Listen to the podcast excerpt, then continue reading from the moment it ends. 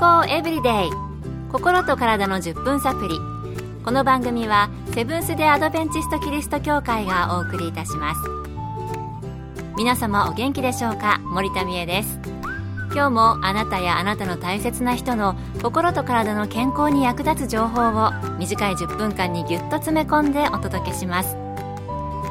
セブンス・デ・アドベンチスト・キリスト教会は社会奉仕をモットーに世界中で病院や学校も運営しています。日本でも東京神戸沖縄の3カ所の病院をはじめ福祉施設などの運営を通して皆様の健康と医療福祉の発展に携わってまいりました。なおこの番組は健康情報番組で医師のアドバイスや治療に代わるものではありません。すでに投薬を受けている方また病院に通われている方はかかりつけの医師の指導のもとこの番組の情報も参考になさってください。あなたは食品を買われるとき原材料や添加物気にされる方でしょうか？それともパッケージの見た目ネットの口コミあるいは一度買ったことがあるものならそのものの見た目や味だけで判断される方でしょうか？今日はその見た目に深く関係する食品添加物の着色料についての2回目です。昨日に引き続き、サンクフーズの品質保証係長の小湊義明さんにお聞きしました。昨日は着色料はどのようなものからできているのか、使うメリット、デメリットなどを簡単にご紹介しました。何でできているかのところでは、タール系の着色料も多く、結構科学的に作られているものもあるんだなぁと私は感じたんですけれどもね。それからデメリットのお話で、長い人類歴史の中では食経験が浅いので、本当に安全なのかの保証がまだないといったお話も出てきていました。今日はそのあたりを詳しく小湊さんにお聞きしました。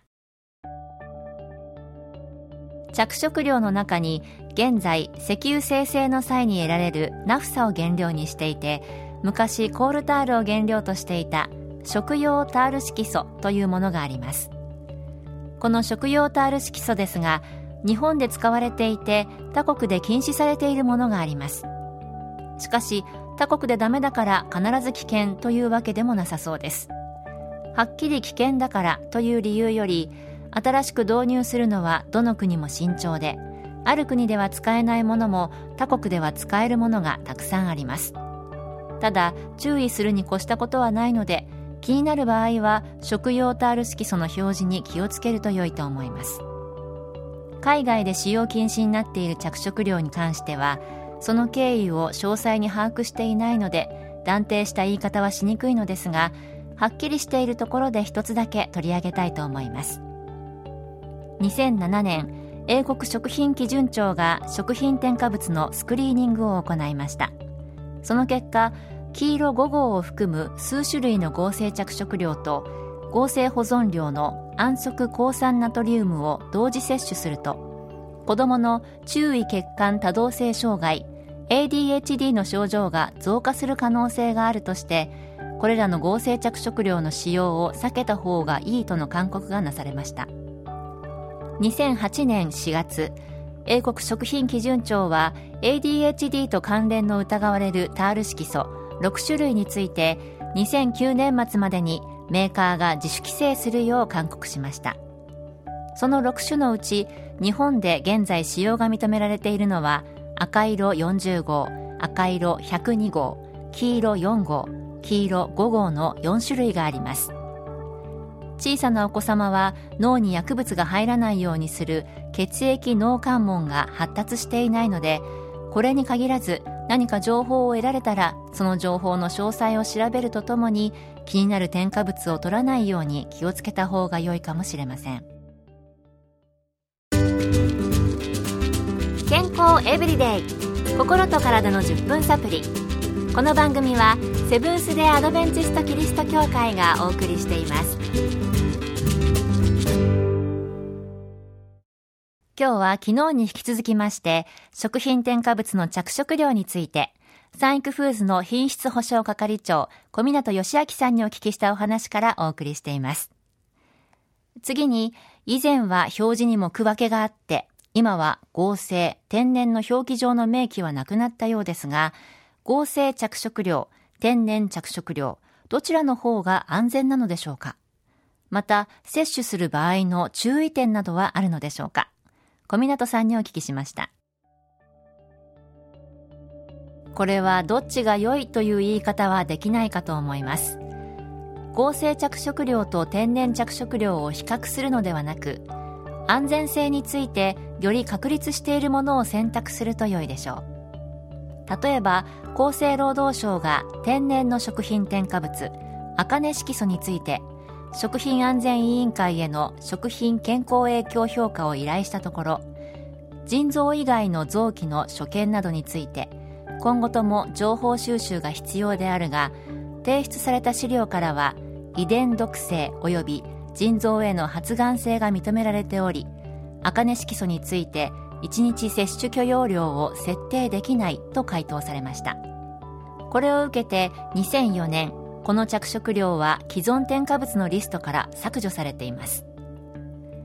既存添加物に属する着色料は昔からの食経験があるという点は長所と言えますがやはり新しい情報によってその都度修正していく必要はあります。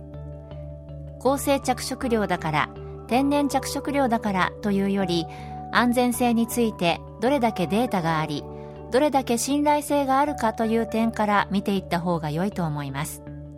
そしてあらゆる食品に言えることですが何かと何かを同時に食べると思いもよらない症状が出る相互作用が起こる場合もあります。そこまで考慮して食べるのはほとんど不可能です。どうしても着色料を摂取する場合長年の使用経験という部分も重要な情報と捉えて安全性プラス使用経験から着色料を選択する必要があると思いますそうですよね天然とか自然とかいう言葉が書いてあると健康に影響がなさそうな気がしますが、添加されて余分に体に入るわけですから、安全性が確立されているものを選ぶことが大切ですよね。私ももう一度食の安全について適切な最新の情報をもとに考えないといけないなぁとお話を聞いていて感じました。あなたはいかがでしたか？今日の健康エブリデイいかがでしたか？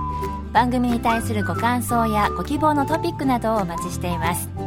さて最後にプレゼントのお知らせです。今月は抽選で20名の方にレシピ本をプレゼント。神戸アドベンチスト病院栄養科スタッフが作る穀物と野菜の健康的で美味しいレシピをご紹介した福音社発行の書籍です。ご希望の方はご住所お名前をご明記の上郵便番号241-8501セブンス・テ・アドベンチスト協会健康エブリデイの係。郵便番号241-8501セブンス・テ・アドベンチスト協会健康エブリデイの係までご応募ください。今月末の消印まで有効です。お待ちしています。健康エブリデイ心と体の10分サプリ。この番組はセブンス・デ・アドベンチスト・キリスト教会がお送りいたしました。明日もあなたとお会いできることを楽しみにしています。それでは皆さん Have a nice day!